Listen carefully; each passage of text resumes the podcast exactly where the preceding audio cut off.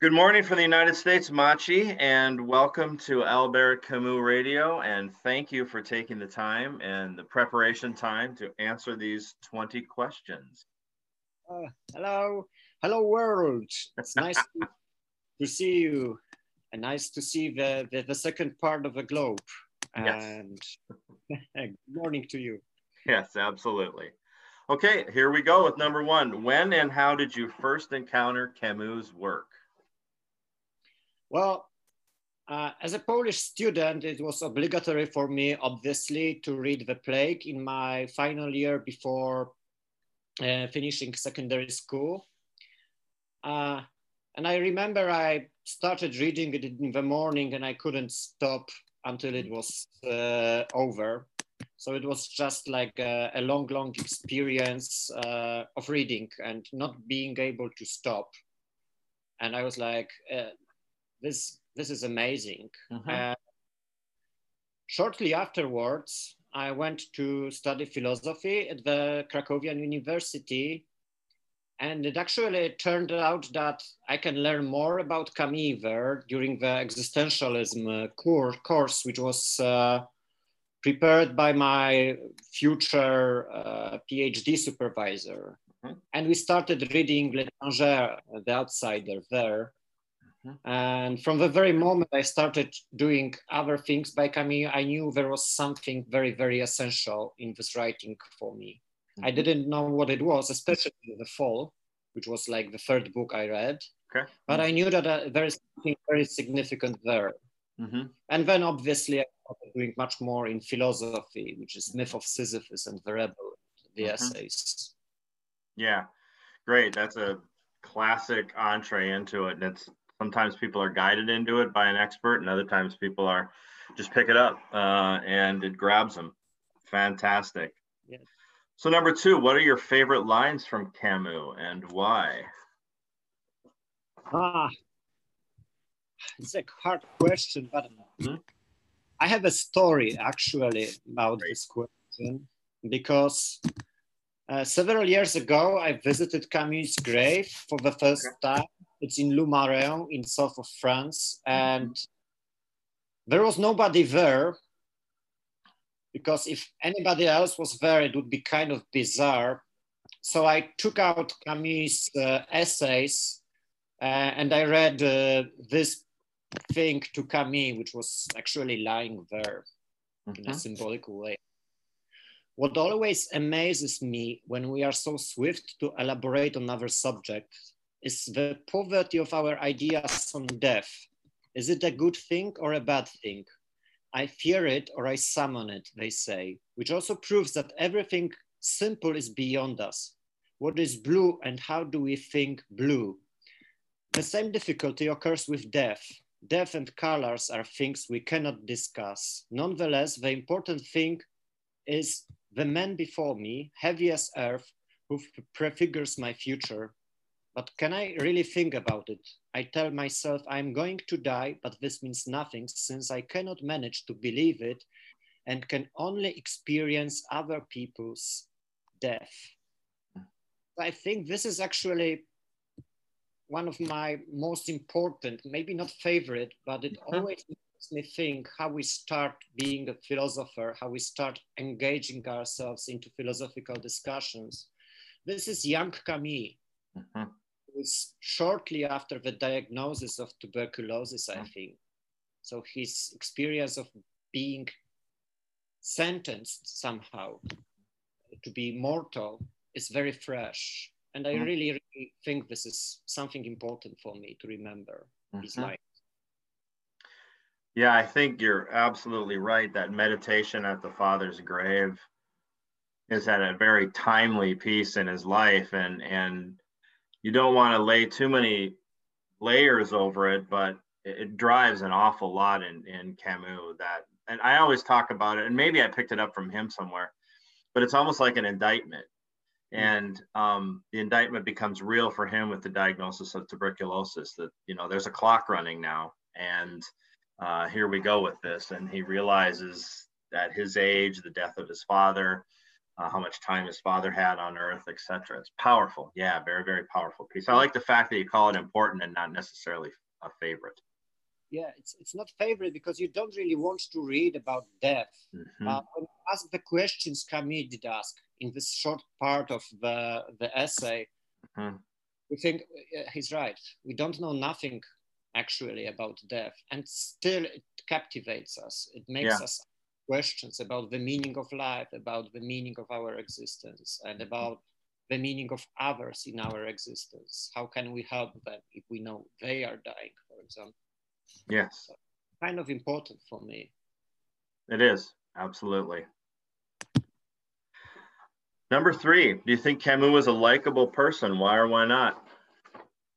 Well, I don't think I know he was a likable person. Mm-hmm. I I've been uh, invited one day uh, to visit uh, Catherine Camille, who is the daughter of, of Camille. And when I was preparing uh, myself for the interview with her, uh, I managed to find some recordings of the private life of Camille and how other people who knew Camille reacted to his uh, presence. Mm-hmm. So I know that he was a very likable person because of a thing that is not really visible, not mm-hmm. always visible in his work. And I think several years ago, there was even a conference on the smile of Camille, Le Rire oh. de because he was a funny guy. He mm-hmm. had an enormous sense of humor. He, he liked to laugh with his friends, mm-hmm. to, to, to joke around. And uh, this is what Catherine Camille actually said in one of the interviews that mm-hmm. people think of the father as a very serious figure. Mm-hmm. And for her, he was a completely different person. And to me, as a Camille scholar, I always have to remember that, that he was yeah. also a human who wanted to have some time with friends and, and laugh. Yeah. And I think this is the kind of uh, character uh, you like in people mm-hmm. in public. Yeah it's interesting to me when, when you hear that because the group of Camus scholars that I've been associated with, and luckily, luckily to be associated with the last 10 years, are quite a lively, happy crew. So they are very good scholars, very serious at their work, but a lot of smiles uh, engaged there. Um, I, I, think it might be interesting to hear a little bit about your interview with her and your time with her. Not a lot of people have spent time with her, so I think people might want to hear your impression of your time with her. If you could uh, indulge me quickly. Yes, uh, we were there together with another Camus scholar, Grace Whistler. Yep. Hello, Grace, if you're listening to this. And uh, we talked a lot. It lasted for many, many hours. And then we mm-hmm. went to from the office where she's working, which is like all around with books from different countries about Camus and publications prepared for for for future pub, um, publishings because she's doing a lot of uh, correspondence uh, editions nowadays. Uh-huh. Uh, and the thing I remember the most, uh, maybe two things I remember the most. One was when she actually changed slightly the mood because she didn't know us. When she started to see that we are actually fascinated by Camus' philosophy, she started being more open and more friendly mm-hmm. less less reserved. Mm-hmm. Uh, and there were some questions and, and things we were discussing that really opened her. For example, when we were discussing the, the relationship between Camille and anarchism, mm-hmm. I, I, really saw that she's enthusiastic, that we mm. are trying to get into this um, political and social relationship. Yeah. Because, as she said, Camille really wanted this relationship to be visible. And mm-hmm. he did spend a lot of time studying the, the, the, and reading and corresponding with anarchists from France, from contemporary anarchists. Uh, the other thing, I, I, have never, I have seen only short um, recordings of Camille on TV, mm-hmm. but uh, I think when I was talking to Catherine, that she had this kind of very, very piercing way of looking at you, like mm-hmm. trying to discover who you are, not only by asking questions. And I had this impression that perhaps this is how Camille actually mm. reacted to people. with a very, very similar gaze and, and, and, and intent look. It was very similar to me to the photos I see of Camille sometimes. Yeah. I didn't tell her that actually yeah. because I didn't want to say, "Oh, you're just like your father," because yeah. I didn't don't know her. Yeah. But I had the impression when she was thinking of answers and she was very careful and and and and, and uh, it took her some time to think of answers. We were talking mainly about the fall, mm-hmm. which is her favorite book actually. Oh. Mm-hmm. She said that it's one of her favorite things that her father has ever written. Interesting. Was, Usually not was, the top of the list. No, no, yeah. definitely. Mm-hmm. Great. That's very insightful. Number four, do you consider Camus an African writer? Hmm. Well, to be honest, I consider Camus a writer. Okay, great. Mm-hmm. for me is uh, much more important. The, the, fact that somebody writes is much more important than continents or countries mm-hmm. or nationalities. Uh, of course, Camus, it was important that he was raised in an African country. Mm-hmm. It was also important for me that he wrote in French. Uh, it's especially visible when you do a lot of studying of sentence by sentence in Camus. Mm-hmm. But beyond this, I think there is something in his writing that even today makes a Japanese scholar, a Brazilian scholar, an American scholar, or a Polish scholar come to France and study his manuscripts for months. And this means that it's more important for me to that he's a writer. Mm-hmm regardless of all the other um, elements you add to this fact. Yeah, yeah, the, the geographical location doesn't necessarily attach, but do you think where he was raised made an impression on his work? Yeah, definitely. You can see it when you read uh, Wind at Djemila, for example. Yeah. Mm-hmm and that it's, it's a very, very strong and piercing sensation of being from there. Yeah. And the whole thing that he tried to recultivate of the Mediterranean culture and the mm-hmm. Mediterranean style of thinking and his attachment to Greek philosophy, which he also considered an element of this uh, cultural heritage. So it, determined him, but not to the level that it was like overwhelming. Yeah. Because the other hand, you always have to remember that he was a Nietzschean thinker. Mm.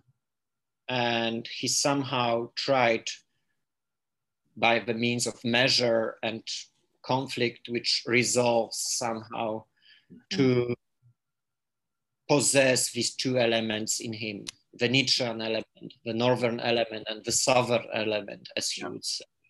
Yeah nice way to describe it with that northern southern piece. I like that. The whole colonial aspect and different scholars taking different approaches and having different backgrounds coming to the text always brings this question up it seems like and and the algerian question that that remains in the end with camus makes it a, a, question I always like to probe with people about their feelings about whether he is African. And it's great to hear answers because some people will see him directly as an African author.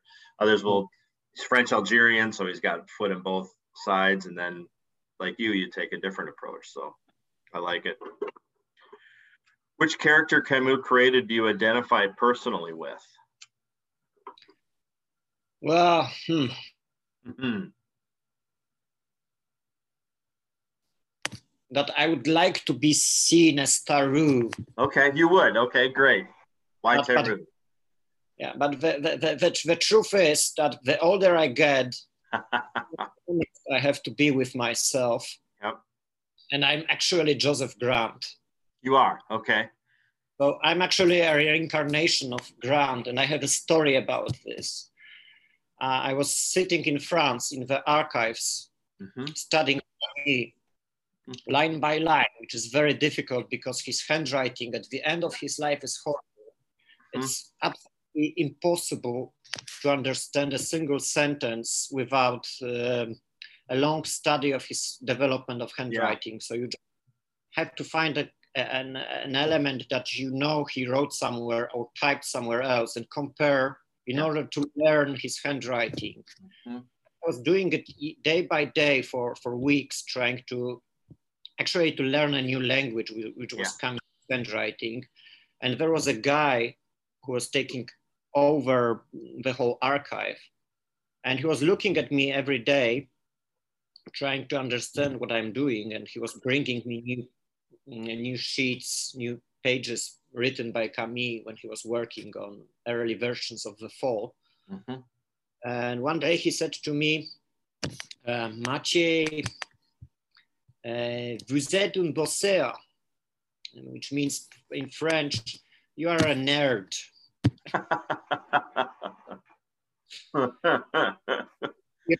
day after day in this beautiful city. Mm-hmm. This is how I understood it. Everybody else is having fun, drinking wine, and you're spending the most beautiful part of the day trying to decipher some scribblings in an old archive. Mm-hmm. So mm-hmm. this the day I discovered yes, I'm I'm more of a Joseph Grand actually, trying to rewrite the same sentence over and over again. Over and over and over again. I think it's is it Alice Kaplan that said she's talked to an awful lot of people that have worked on the original handwriting and she said it's like a switch some people can look at his handwriting get used to it and be able to decipher it and other people it takes an awful lot of training and grinding it out and you seem to fall in that latter category where you perfect example saying it's like learning a, another language you have to learn french but then you have to learn camus handwriting i think it was kaplan that said it's just like a switch i think she had i think she has the ability to read his handwriting quite well and she feels blessed by that so it's a blessing. Yeah. Um, it really is. I saw Madame Mahasela, who is a retired when I was the first time there. Mm-hmm. He was working and trying to decode a very, very difficult part. I, I, I withdrew, I surrendered, and it, it was important to me because this was something that Camille wrote in pencil. Yeah it was never published anywhere else in one of the very significant elements of his of his um, essay on the rebellion. Okay. And there were several sentences there, and it took virtually two hours for her to decipher anything from that. Wow. What what uh, what was the physical condition of the notes on the fall that you were studying? I was studying photocopies okay. of the of the okay. first version, uh, which are not really, really good. Mm-hmm. Uh, but the um, more accustomed to, to, to, the style of the photocopies I was, the better I was with mm-hmm. Recognizing which part of the fall this will develop into. And it was actually like reading, um, uh, how to say it, the draft of the fall is very short. Mm-hmm but it's already the whole book. Okay. Mm-hmm. So he just stretched it with new stories and new additions in the next uh, four or five versions. Mm-hmm. And then added and removed some things that were fitting and not fitting. It was like polishing a diamond. Sure. Yeah. Yep. Yep. Getting it cut just right.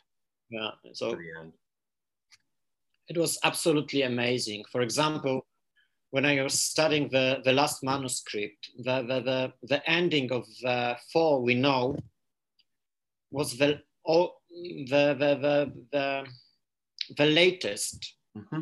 Latest part of the manuscript of the Thai script. He invented it. So there were like three or four versions before he was not satisfied with, mm-hmm. and then scratched them out and proposed the ending we know.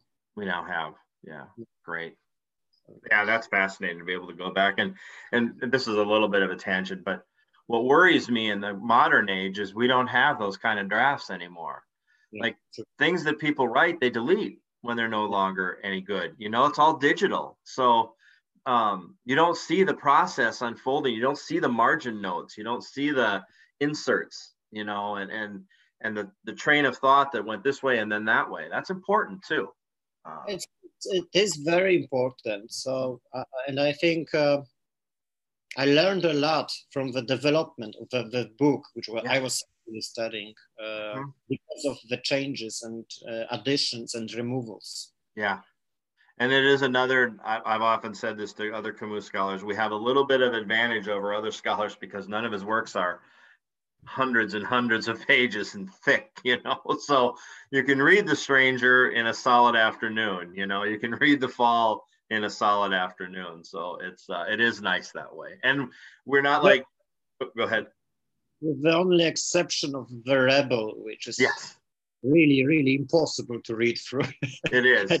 It is. Even at a high speed if you're not trying to think about it if you're just trying to read it it's too hard. And we don't have the problem of like wittgenstein where you got to be very clear this is early or this is late. You know with camus you don't see a lot of people talk about a lack of continuity you know from 40 to 57 you know so yeah it is nice that way who's your least favorite character in his body of work and why well it's very personal, I think. Mm-hmm. Uh, I don't really like the main couple of the state of siege, L'état de siège, which is yeah. Diego and Victoria.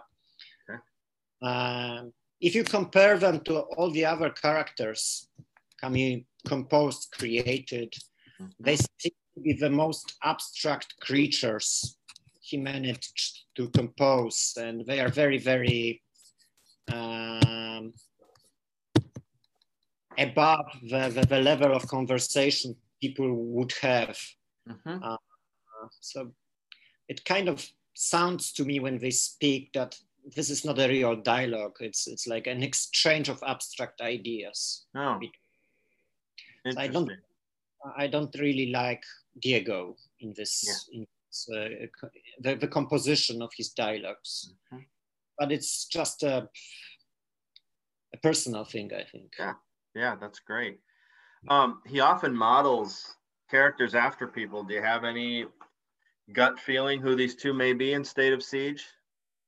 Well, he knew who he wanted Victoria to be played by, which was Maria Casares, uh, mm-hmm. his uh, great, great love. Yeah. And we can now actually follow the correspondence between Camille and Casares because the correspondence was actually published by Catherine Camille and edited by Gallimard.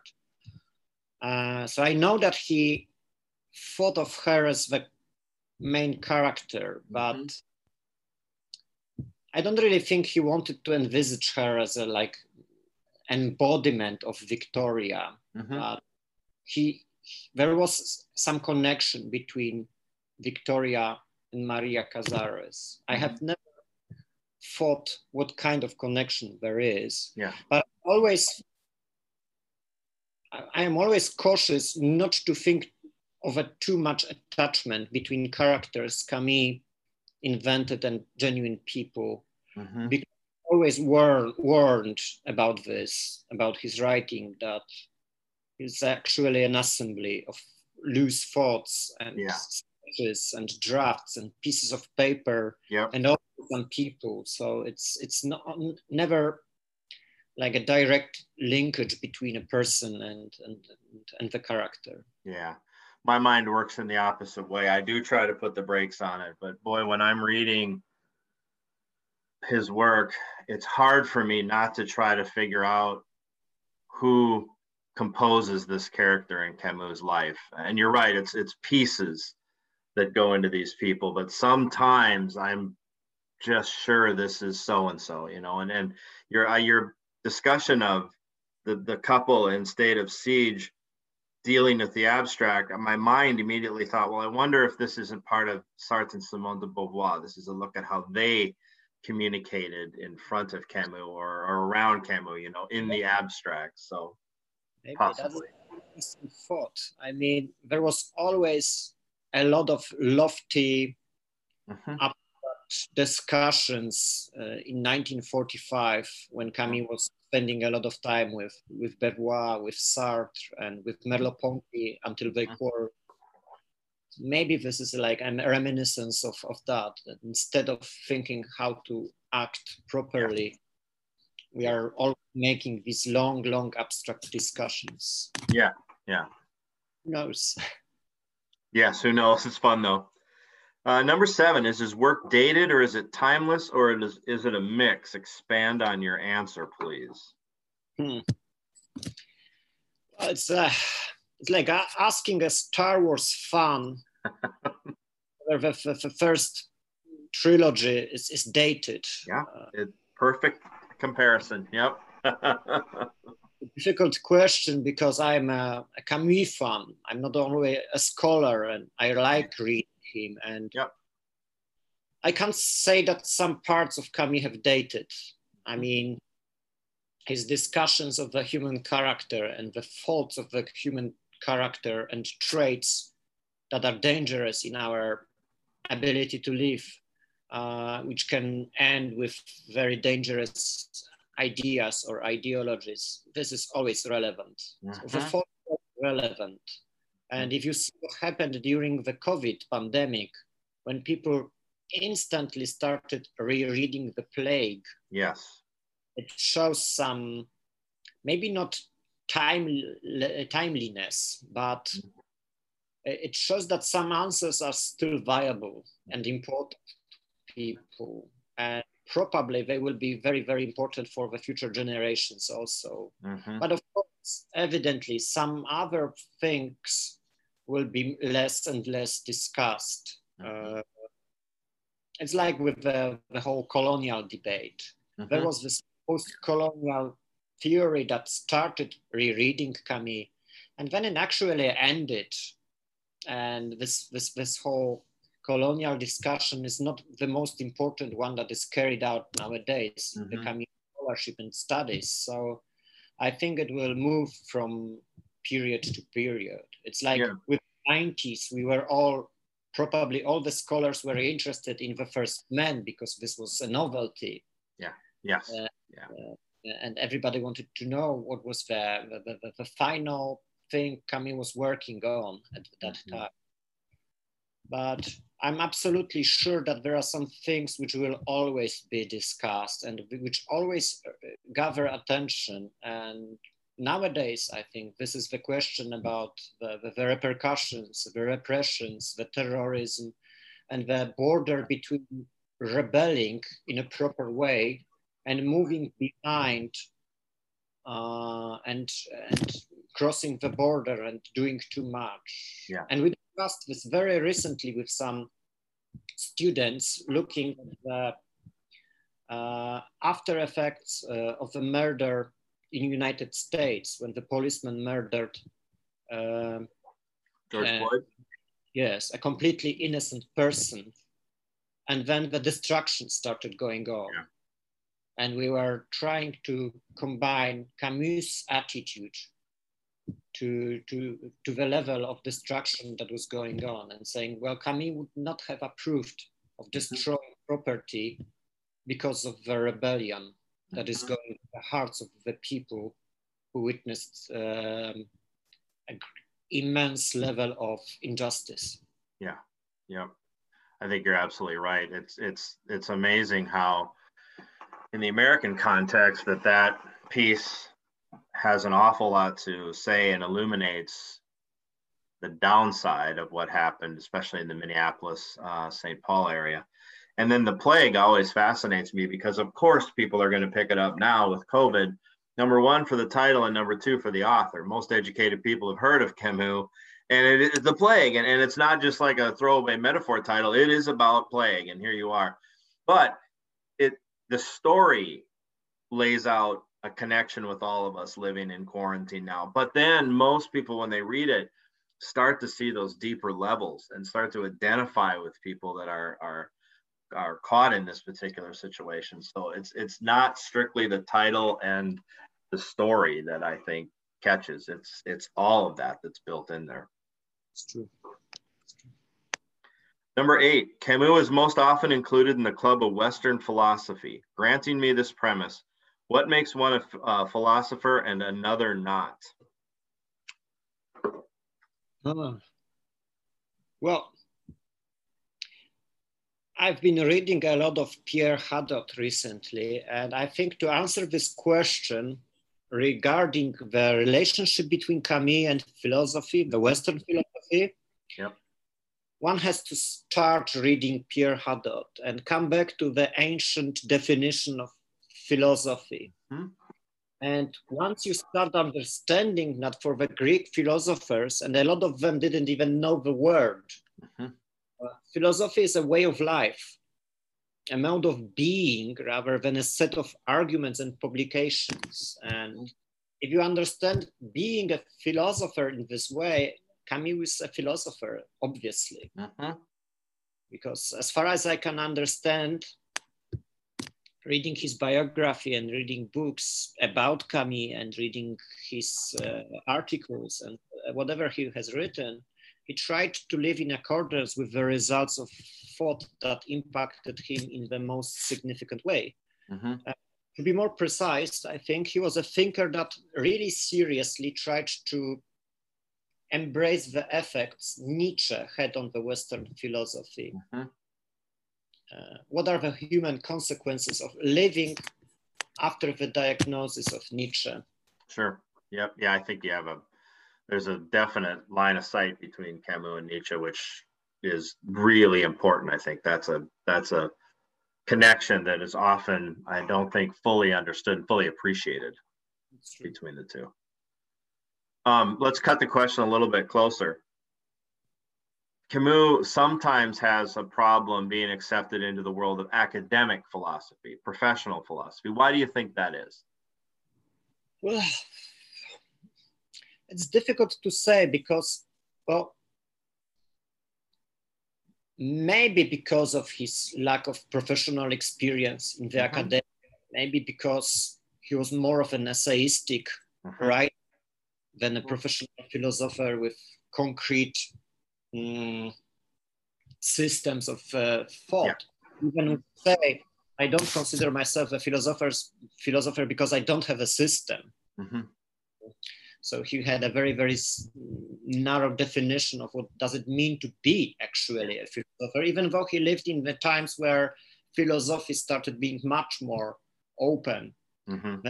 narrow definition. But uh, I think it comes in a way to the imagery and the relationship between literature and philosophy. Mm-hmm. So academic philosophers don't consider, which is strange because Plato's dialogues are actually literary works. They are. Uh, yep. and they're complicated literary works because it's indirect communication. It's Socrates, the character, but you you can't tie the two together in a firm way, you know. So it, it's complicated. Yep. Very complicated, and mm-hmm. I think Camus used several ways of communication for several reasons. And he wrote philosophical essays, definitely, The Rebel and Myth of Sisyphus. Uh-huh. He tried to draft the, the myth of Prometheus, uh, the myth of Nemesis, actually, uh, in his later uh, work, uh, which would be about measure. We can only guess what actually would that be developed from that. Uh, but he would always compose these philosophical notions like the absurd, the revolt, measure, or love with uh, literary imaginary imagery, like Meursault, mm-hmm. the picture of a person who is actually experiencing absurdity. So maybe he was not an academic philosopher, but actually if you understand what he tried to do by this means of communications, the dramas, the, the, the literary arcs, the essays, and the short stories, uh, there was an intention of doing this this way. So yeah. instead of thinking how to push him into the academic definition of philosophy, I think it should be the other way around. We should understand what does it mean to be a Camusian yes. philosopher. Yeah, absolutely. I love it. I love it. That's a very British American philosophical landscape sort of thing to do to have these put these barriers up and you're in or you're out. And if you stand halfway, you have a problem. You know, too much analytic philosophy, I think. Maybe, but I actually like analytic philosophy. It sometimes mm-hmm. helps understanding the, the concept of absurdity was analyzed by great analytic philosophers after Camus' death why not? If we can learn something from that. Yes, absolutely. I, I often feel like this is a poor comparison, and I, I want to elevate analytic philosophy a little bit higher, but it, it feels a little bit like skepticism to me. It's got to be in philosophy. It has a place at the table. It's a very powerful voice, but it's not the end. Uh, you have to build. That's why I don't like skepticism because it doesn't build anything. Analytics does build something, but it, it, again, it, it can't dominate, but it really needs to be there. And I don't like this halfway deal. You're either continental, you're either analytic. I don't think that's helpful either. So, True. yeah. Okay, great. Gilbert or Ward, and Lottman or Todd. well, uh, to be honest, mm-hmm. I very rarely read Camus in English. I bet. Mm-hmm. I even read the Polish versions, which were translated by an exceptional translator, Joanna Guze, okay. who knew Camille, actually. Really? Knew Tell that story. She was working in France, and some friends of her and Camille, who were in the intellectual circles of, of, of, of Paris, introduced Camille the idea of translating uh, I think the plague was the first one. Mm-hmm. And under the condition that his most trusted Polish friends would read the, the translation and add some corrections. And this is how Joanna Guze started working as like a blessed uh, translator of Camus for the Polish, which doesn't mean that everything uh, was translated by her, mm-hmm. because there were some other authors, but I think she managed to do an exceptionally good job because mm-hmm. her translation of The Rebel, which is very difficult, mm-hmm. books by Camus, is really, really good. I can actually say to my students, you can read The Rebel in Polish because yeah, it's okay. a translation. I wouldn't say the same thing about the English translation of The Rebel because it's faulty mm-hmm. in many ways. Mm-hmm. Uh, I think uh, if I need to go to the source, I read French. Yes. If I need mm-hmm. some time to enjoy Camus, I read Polish because this is my my uh, my native language. Yeah. Uh, I actually like reading The Fall in English, mm-hmm. but maybe because it's uh, the style of the translation is actually quite quite sure. complex. How many um, Polish translations of Camus' like major works are available? Well, in most cases, there's one. Just one. But, mm-hmm. uh, very recently, fortunately, some translators started retranslating uh, the novels. Mm-hmm. So we have uh, edition of of uh, L'Étranger mm-hmm. and the, uh, also. okay philosophical works work fine uh, in the way they were translated many, many years before. Mm-hmm. Right. Actually, translating some things from French now, which were never translated into Polish, like Algerian chronicles and uh, some essays and some combat articles. Great. Yeah, it's fascinating.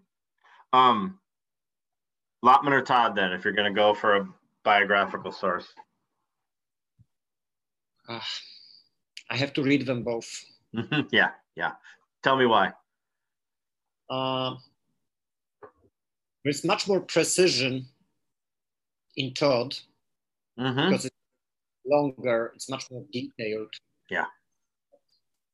Uh, I have a feeling that Todd sometimes is biased.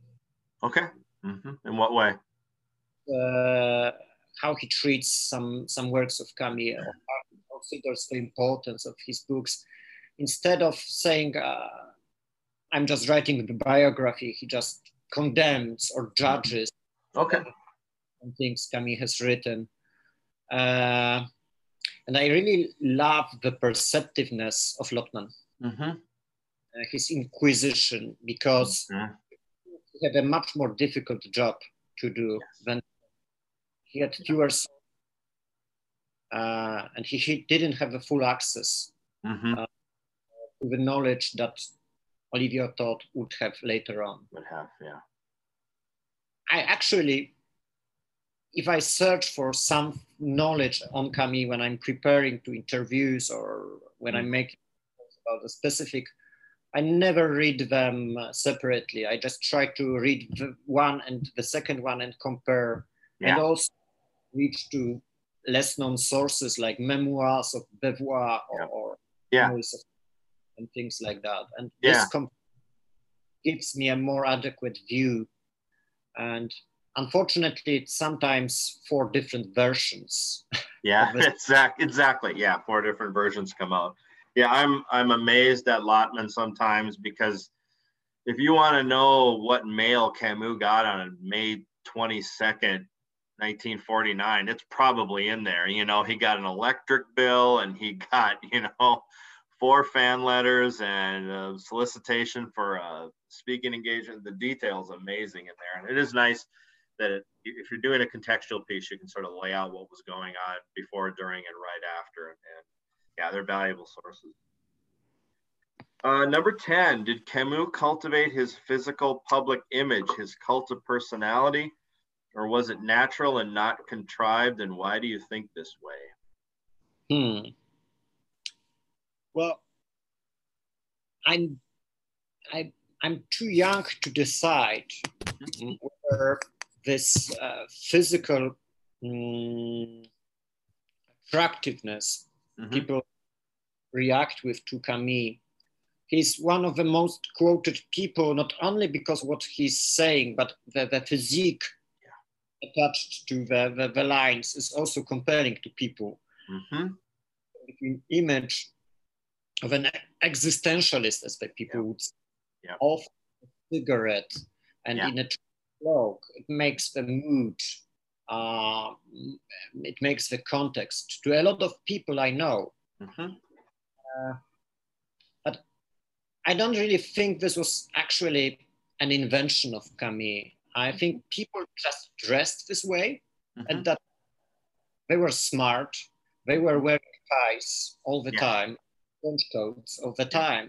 It was photographed uh, during like important events, like mm-hmm. a, a, a, reader for Gallimard, he would have to be advertised by his company somehow, yeah. like an personage within the, the, the whole uh, enterprise. So I have I don't really think this was like uh, something he conceived of and mm-hmm. uh, carefully maintained like the, the, the, the PR of himself. Okay, yeah, yeah. Just a professional disposition and the evidence that we have, he's mm-hmm. dressed for effect that day. I love that point that you made that there's a certain element to him physically that matches up with those quotes and it makes it really easy to take a picture of him and transpose a quote next to it and get it out there in the public. It's he has a very high level of visibility today still very high level. What's the biggest weakness in camus work and why? Biggest weakness in camus work? Well Clamence from the fall. Mm-hmm. he said something like let's not beat about the bush. I love life. That's my real weakness. Mm-hmm. so much that I'm incapable of imagining what is not life. Mm, so I think the biggest weakness of Camus is actually his biggest advantage. Mm-hmm. And it's uh, the way he treated life uh, he treated life as a, as a gift, as mm-hmm. something. Of course, it can also bring suffering and injustice, but uh, he actually would love life mm-hmm. in a very interesting way. Uh, he would want to have a laugh. He would be cheerful that things are happening, the sun is shining, and mm-hmm. Go somewhere and meet friends and discuss with them some some some some things. Mm-hmm. Be very very careful and selective uh, as to the people he would spend time with. Mm-hmm. Have to be trusted friends and and mm-hmm. uh, and I think uh, it's also a weakness because it doesn't really prepare you uh, for the things that are not pleasurable in life.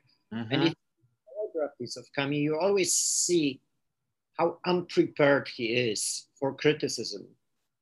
Give an example of that. Well, his reaction to the publication of the very, very um, acid review yeah. in, okay. in 1952.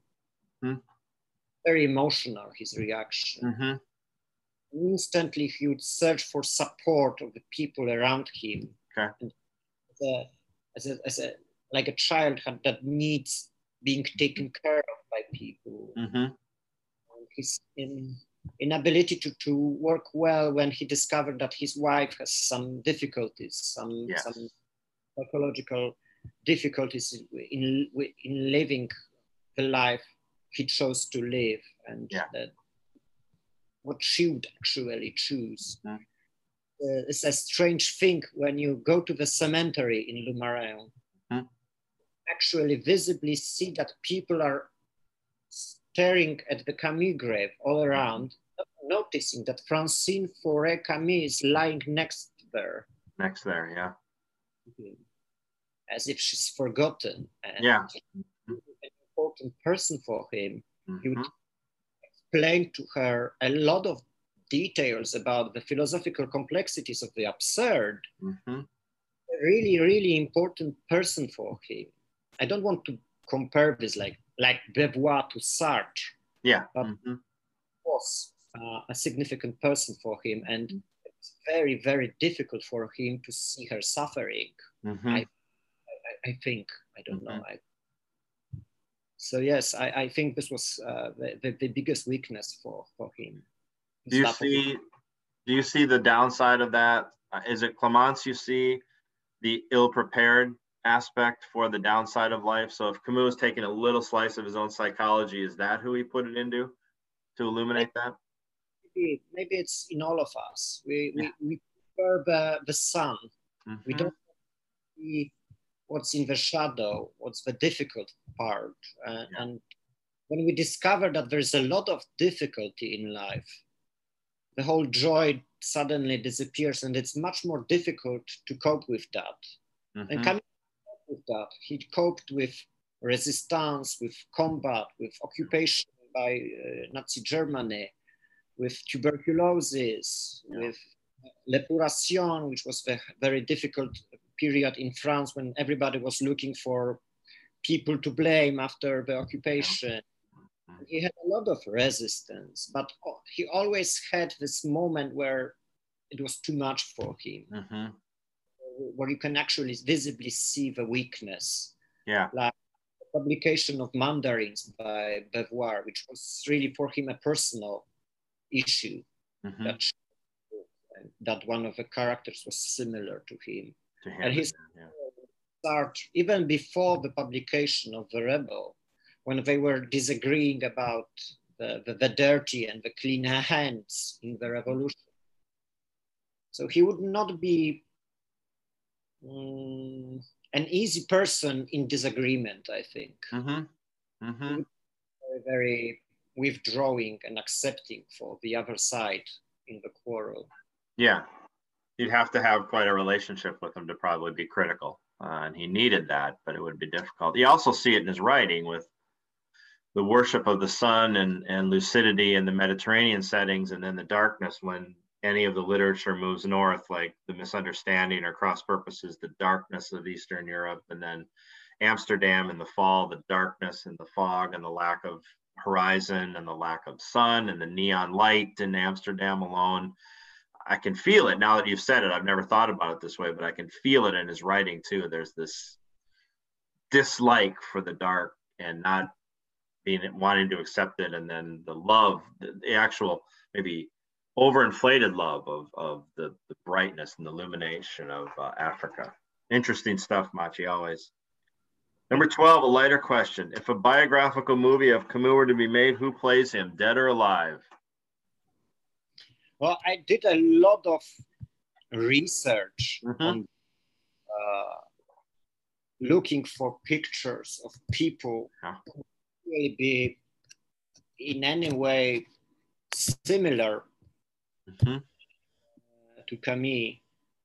And I have a problem because I would probably call Vincent Vaughn the okay, American. Gotcha. Mhm. Yep. Ask him to lose 30 pounds. Okay. Vince Vaughn of the of Swingers, maybe, of that movie. Yeah. and do a lot of research on Camus' personality, Okay. his and his uh, way of, of being. hmm If I saw him in the casting, having done this homework, he would fit. Yeah. Great. It, it started with the visi- physical Yeah. mm, uh, similarity, but when it comes to uh, to the character, uh, to being Mhm. To be. Yeah. It's very difficult. Yeah. Yeah, it is. Really difficult. And this would be rather a question to be asked to Catherine Camus, who Mhm. knew how uh, to find a person who would actually be representative of Camus' way of Yeah. being. to ask her if she's gone to a play or seen a movie and it struck her that's similar to dad yep that would be an interesting question yeah absolutely number 13 you've pub you've written and published on camus pick one of your works on camus and tell me what you think his reaction to your work would be Well, I've written two full books on Camus. One is 600 pages long. and I think uh, if I understand the sense of humor Camus had, Mhm. uh, I remember a, a, a- short element of Olivier Todd's biography. mm, there was a, a story when in 1943 Sartre published uh, Being and Nothingness. Mhm. Nobody actually wanted to read the book. 600 pages of uh, existential phenomenology Yeah. and not a light read Hmm. definitely and one of his friends told him don't worry if people won't read the book it weighs actually exactly two pounds so maybe you can sell it to the market uh, to weigh vegetables for example uh, so I, I, i'd really be honored by receiving something ironical about writing 600 pages about Yeah. Camus. From Yeah. Much more important for me than a, a very, very careful uh, analysis of whether I'm right or wrong, because Mhm. often I'm wrong. yeah I'm just a student of Jonas, if you know one of my favorite stories from the exile in the kingdom. You Mm. never understand the master, you misinterpret him by making him much more profound Mhm. and uh, delicate and nuanced than he really is. Mhm. Writing 600 pages about the book that is 200 pages Yeah. long is definitely uh, being a pupil of Jonas. Absolutely. You're very much like Kierkegaard in that sense. His one of his favorite tricks was to write book reviews that were two times the length of the book. Um, so you're in very good company. Number 14, Camus often used real people as characters in his work. He took part of their psychology, physical appearance, and life story and only made a thinly veiled character of them. How do you feel about Camus doing this? Is there a moral component that should be addressed here? Hmm. Uh, probably there is a moral component to that, but mm, My students often pick up on that. They often get a little, yeah, their, their moral compass goes astray with that sometimes. I will make a partial answer to this question and limit myself only to the fall, which is Right. the most of his books regarding how he understands people around him. Perfect. Because people understand Clamence as a mock of Sartre, Mhm. a, a judgment on, on Sartre, like an Mhm. aesthetic applied to Sartre's philosophy. Yeah. I actually disagree with that. Mhm.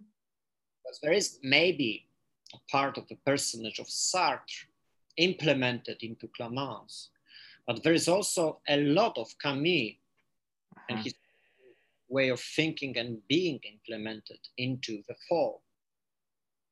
So there is a kind of tendency in Camus to compose Mhm. characters of features that don't actually live together in the yeah world.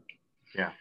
And I always tell myself when I'm at the meetings and people joke around about other people that in order not to be mm, morally wrong, mm-hmm. joking about other people, start joking about yourself. Mm-hmm. Uh, and be ironical about yourself. Mm-hmm. Actually, what Camus achieved, he managed to put a lot of his faults yeah. The character. Yeah. Only having done that, he's able actually to pick on some faults of the other people. So that's great. My, so are you weaving a case here that that my question tends to push one in the area that that Camus is morally wrong or possibly morally wrong by doing this, but it seems like you're taking it the other way and saying if you look at the characters, Camus mostly brings out his faults in himself, which is a very good way to to not push that on other people and not make fun of other people and ridicule other people. Is that what you're saying?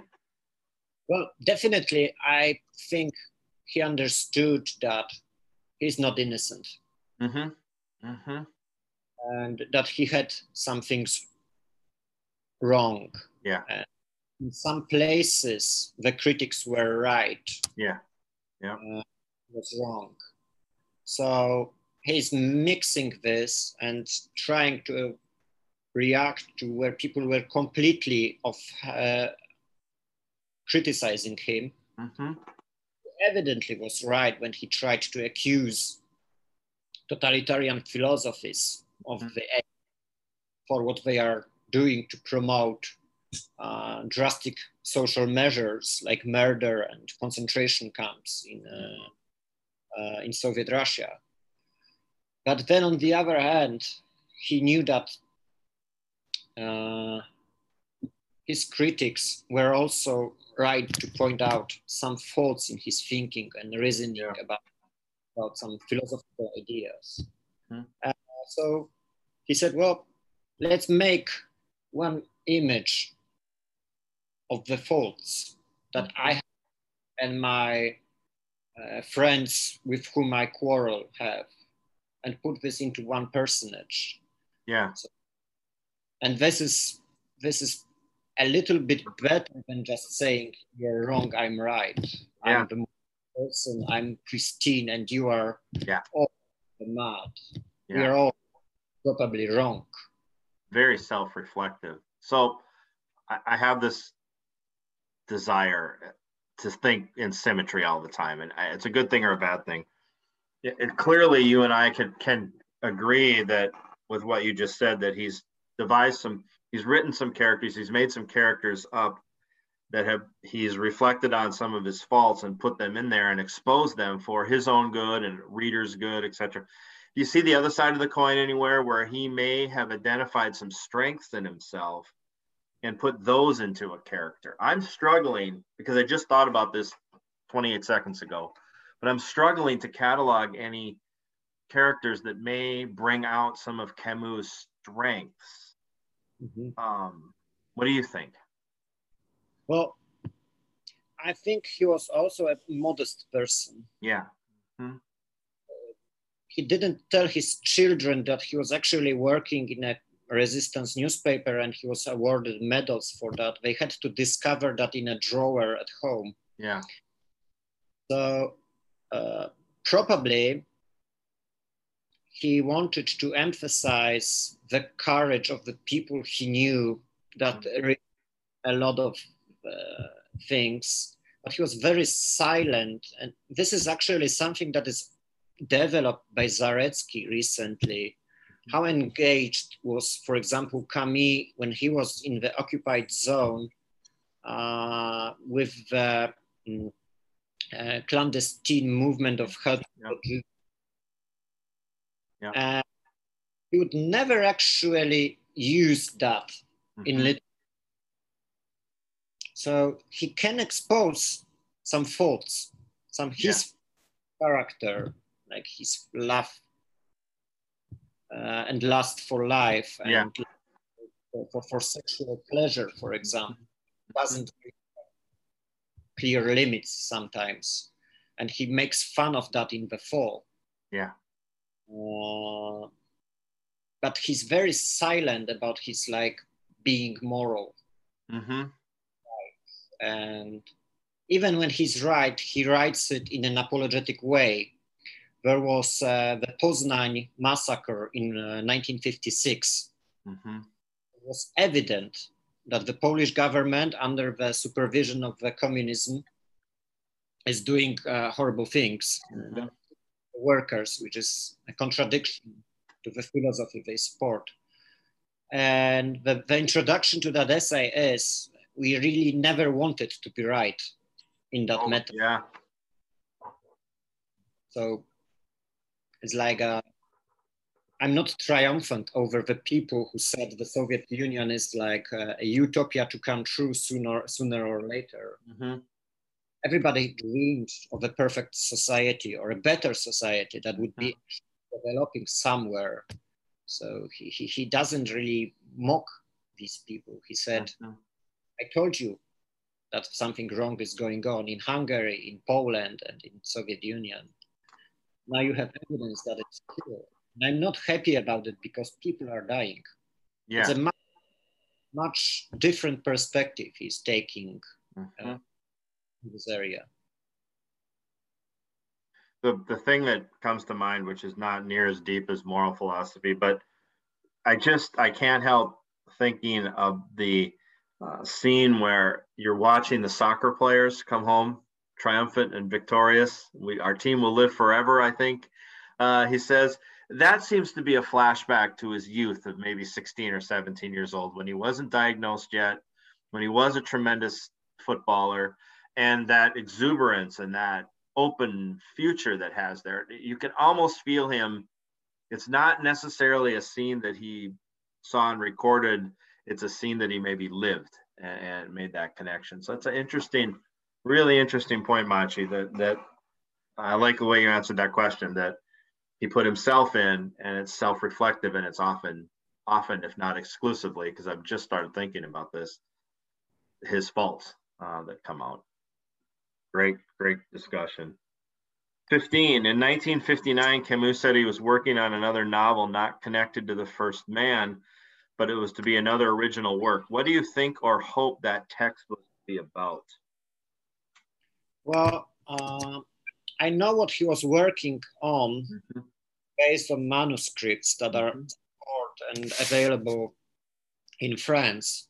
He made some very, very rough sketches of the myth of Nemesis, Nemesis. Okay. hmm and which was supposed to be a philosophical, a lyrical philosophical essay. And there's a great PhD dissertation by Rafael from Brazil who managed to read the whole thing, decipher it, and compose uh, research uh, on that issue. Unfortunately, it's in uh, Portuguese, Brazilian Portuguese. Okay. hmm Yeah. Yeah. Yeah. Yeah. To answer your question, uh, we know only of the first man. We know he was also trying to do something about Don Juan hmm cycle in this Nemesis cycle. and we know that uh, Camus is starting to be very, very self-reflective. Hmm. Uh, and he's starting to very seriously understand the concept of uh, dialectics in uh, philosophy Okay. hmm period of time. There are a lot of contradictions and contrasts that need resolving. hmm What is the relationship between measure and love? What is the role of love in the life? Uh, after revolt, how can we forgive people uh, that were our enemies when we had to revolt against them? hmm So, whatever was supposed to be next, uh, I think it would take much more time for Camus to develop, hmm uh, given the difficulty of the theme he was working on. hmm and given his uh, reaction to being condemned by professional philosophers. Yeah, yeah. Uh, so he would really have to spend a lot of time. And I think this is uh, the, the, decision to, to focus on the novels at that period of time is, is understandable. He wants to work through the literary yeah. version yeah. Uh, then to understand what, uh, what it actually means. But um, I don't know. Mm-hmm. Really, what uh, how it would turn out to be. Uh, the drafts we have of the first man mm-hmm. are centered and focused on, on, on the past, for example. Yes, yeah, for sure there, yeah. On the issue of reconciliation also, mm-hmm. brotherhood, uh, how to be brothers after being enemies. Yeah. So maybe uh, the ta- kind of thing that he would want to develop uh, in his novels. Mm-hmm. Yes, I, and I hope that would be the case. The trajectory was for literature because, in my view, and I think a lot of people's view, sometimes when he tried to enter that academic world of philosophy and write that way, it's not the greatest work uh, that he's done. But the short stories and the novels are, you know, fantastic. 16, I think it's my favorite question. What artist would you like to see Camus collaborate with? Music, static arts, film, etc. Why and what would you like to see them make? I'd love to see Camus, Camus working with uh, Jim Jarmusch. Oh, Jim Jarmusch! I love Jim Jarmusch. Um, uh, what's the um, oh the one uh, the samurai movie? Ghost yes. Dog. Ghost Dog. Oh yeah. yes, tell me why Jarmusch. there is something very philosophical about Jarmusch. Mm-hmm. People think that the whole movie is about nothing. Mm-hmm. People just riding and talking and, and thinking, making dialogue. You can actually see that it's actually a reflection on what real life is actually like. Mm-hmm. Uh, I'd love to see Jarmusch making uh, an aim of showing uh, l'étranger, the first oh, part yeah. when he's when he's trying to enjoy life, but he's disattached to life, that mm-hmm. he's complex in his yeah. life of being there and enjoying the sun and sand, and at the same time being distant mm-hmm. and side of the ways of understanding by other people. And given the way Jarmusch can actually understand what's behind characters, mm, yeah. I think a pretty good version of The Outsider. I think so. That's a fantastic one. I, I, yeah, I love his work. So very well done. Very well done on my favorite question too. 17. Who would you like to see Camus debate, living or dead? You can't say Sartre. And what topic? Yeah, there is a connection. I'd really love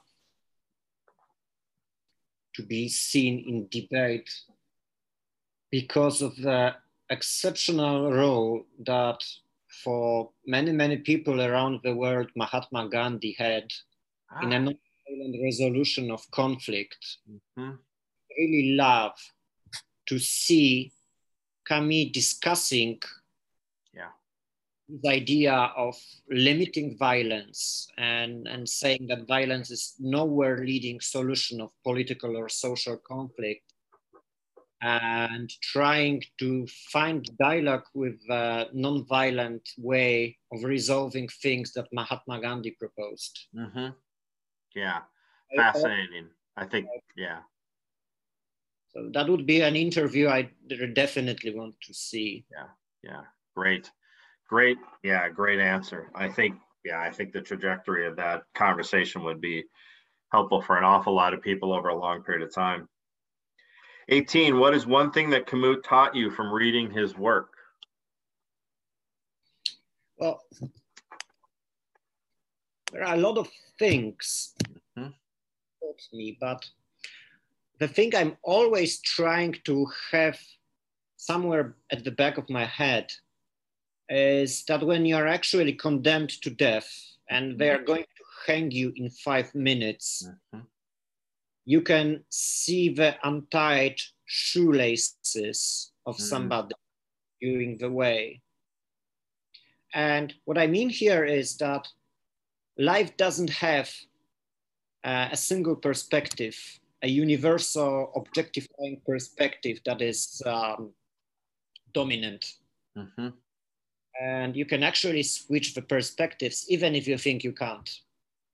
Uh, so the, the, the, prisoner who's condemned to death can see shoelaces and think it's important to tell the guy yeah. that tie the shoelace because he can fall and hurt himself. Mm-hmm. And it's something you never think of there are like great narratives that make you engaged in such a way that you don't think there is any other way than joining or rebelling against the great narratives. And Camus was somehow always trying to find the third way to understand the great narratives, but also to understand that the great narratives are composed of tiny, tiny perceptions of more people looking from their own yeah. small perspectives. Mm. And perhaps the great narratives are just like myths or misconceptions. Mm-hmm. And places are more important than uh, the great judgments of being pro or against death penalties. Sure. He was against the death penalty, but he was always trying to find a way of thinking what other people are feeling about this, mm-hmm. reacting to this, and why. And why? fan, yeah, that's part of that. This fascination I have with his opening and closing lines lately. That there's they're so engaging. Uh, Camus often his opening lines in his text and the closing lines in his text, and this idea of the shoelace being untied is again one that I always fall back on too. It's remarkable that you picked that one up because it is um, it is it is a remarkable piece 19 what, which was a bigger influence on his work his mother or tuberculosis and why? Well, i was thinking about this question and it occurred to me that he actually managed to overcome tuberculosis. No interesting. Tell me about that. Managed to uh, find a life where being rigorous about his disease and mm-hmm. spending time in curing this disease didn't actually limit or seriously limit his life. Of course, mm-hmm. there would have never done like joining the military yeah. or sportsman because of the illness and it had some severe impact you can even see when he's undressed how thin he was yeah yeah mm-hmm. yeah because of the disease. But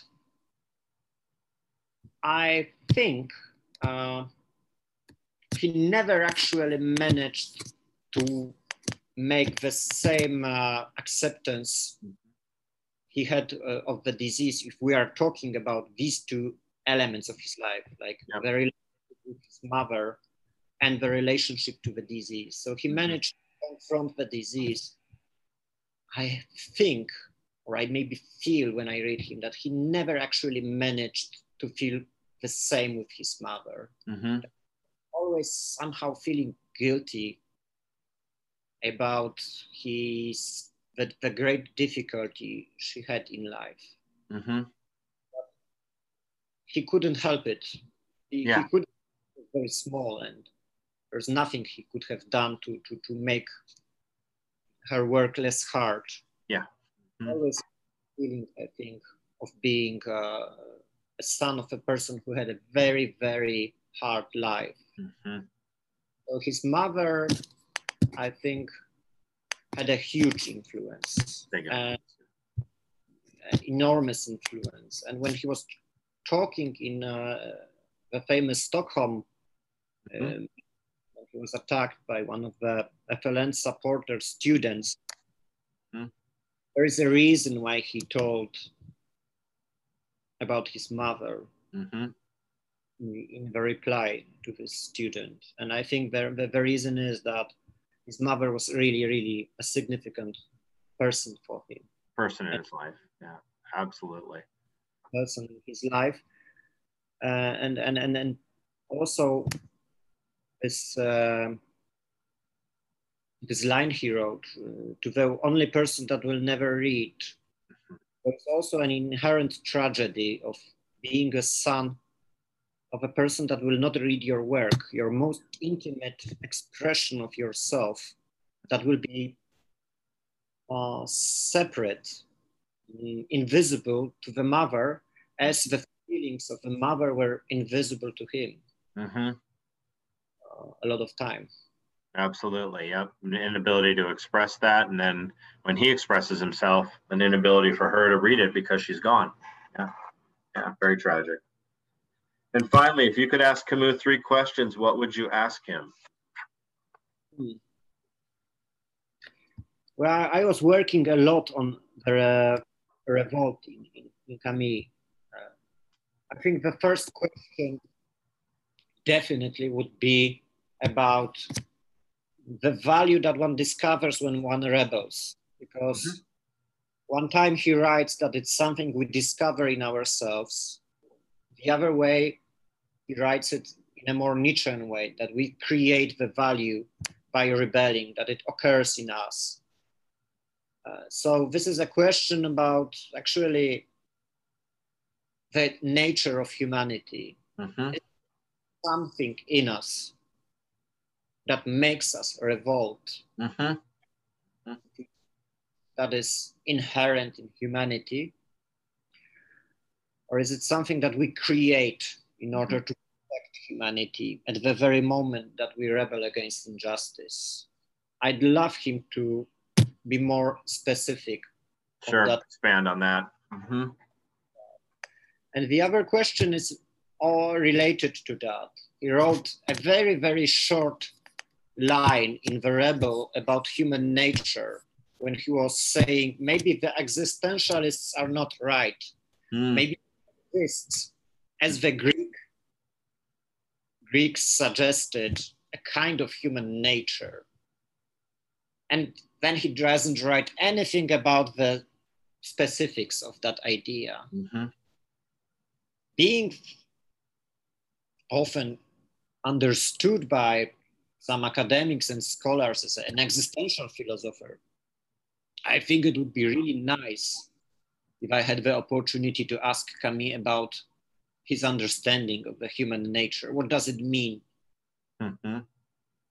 Any connection to nature as human beings? Yeah, yeah. And the third question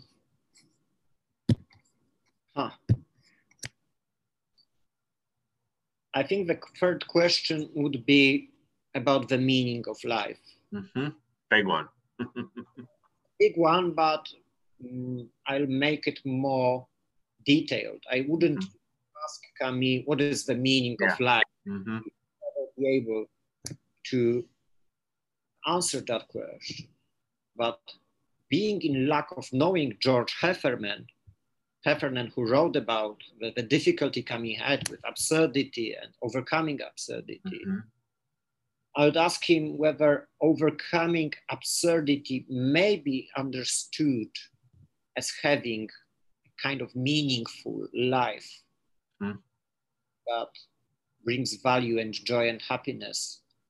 Uh, in contrast to this experience of absurdity, he was concerned about at the early stages of his philosophical and Hmm. possible to say that you can get cured Mm-hmm. from by endorsing and, and, and, and uh, accepting the meaningful life that you actually want to develop uh, each and every day. Very parallel to your answer about tuberculosis. Living with it. Living with it. Yeah. That's perfect place to end, Maciej. That's a great, great connection. I thank you for your time, my friend. Uh, always, always, I have tons of notes I've taken here for starter thoughts for myself and, and etc. I do have to ask you one question. Mm-hmm. Um, the Polish pronunciation of Camus' name.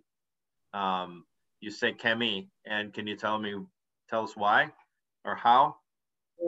We usually don't use the U like okay. Mm-hmm. Uh, in Polish, uh, it's very, very um, undefined, how we say. Mm-hmm. A lot of people say Albert Camus. Okay. More of an I uh, than U. Than U. I rarely hear people in Poland say Albert Camus. Camus. Yeah. They usually say Albert Camus. Sure. Because it doesn't have this way of pronouncing which would be in any way similar or um, easily uh, grasped by Polish uh, to, to, to, to identify uh, with a French pronunciation. Yeah. So it's a kind of Polish. Uh, I've been using Polish for so many years that yeah. even if French, French are a little concerned when I pronounce his surname. Yeah. It doesn't really sound like they would pronounce it. I love it. Great. Well, thank you again, Maciej. Um, again, time very well spent. I appreciate you taking the time to prep and uh, and line everything up on a Friday here. So um, it's a great uh, opportunity to talk about Camus because 20, 2020 is unfortunately one of the interesting years Camus warned about. Uh, yeah. In his Nobel Prize uh, reception, he said that the most difficult thing for the Chinese was to say that you will be living in interesting times. Mm-hmm. Not something good for people to live in interesting. No. And in the interesting times, we have to find some uh, consolation and talking about Camille uh, and the way he actually managed to, to, to, to, go through very difficult and interesting times is a kind of consolation for us, I think. I think so too, very much. Very, very well said, my friend. I'm going to end the recording now and we can continue to chat after. Thank you very much. And it was great to hear.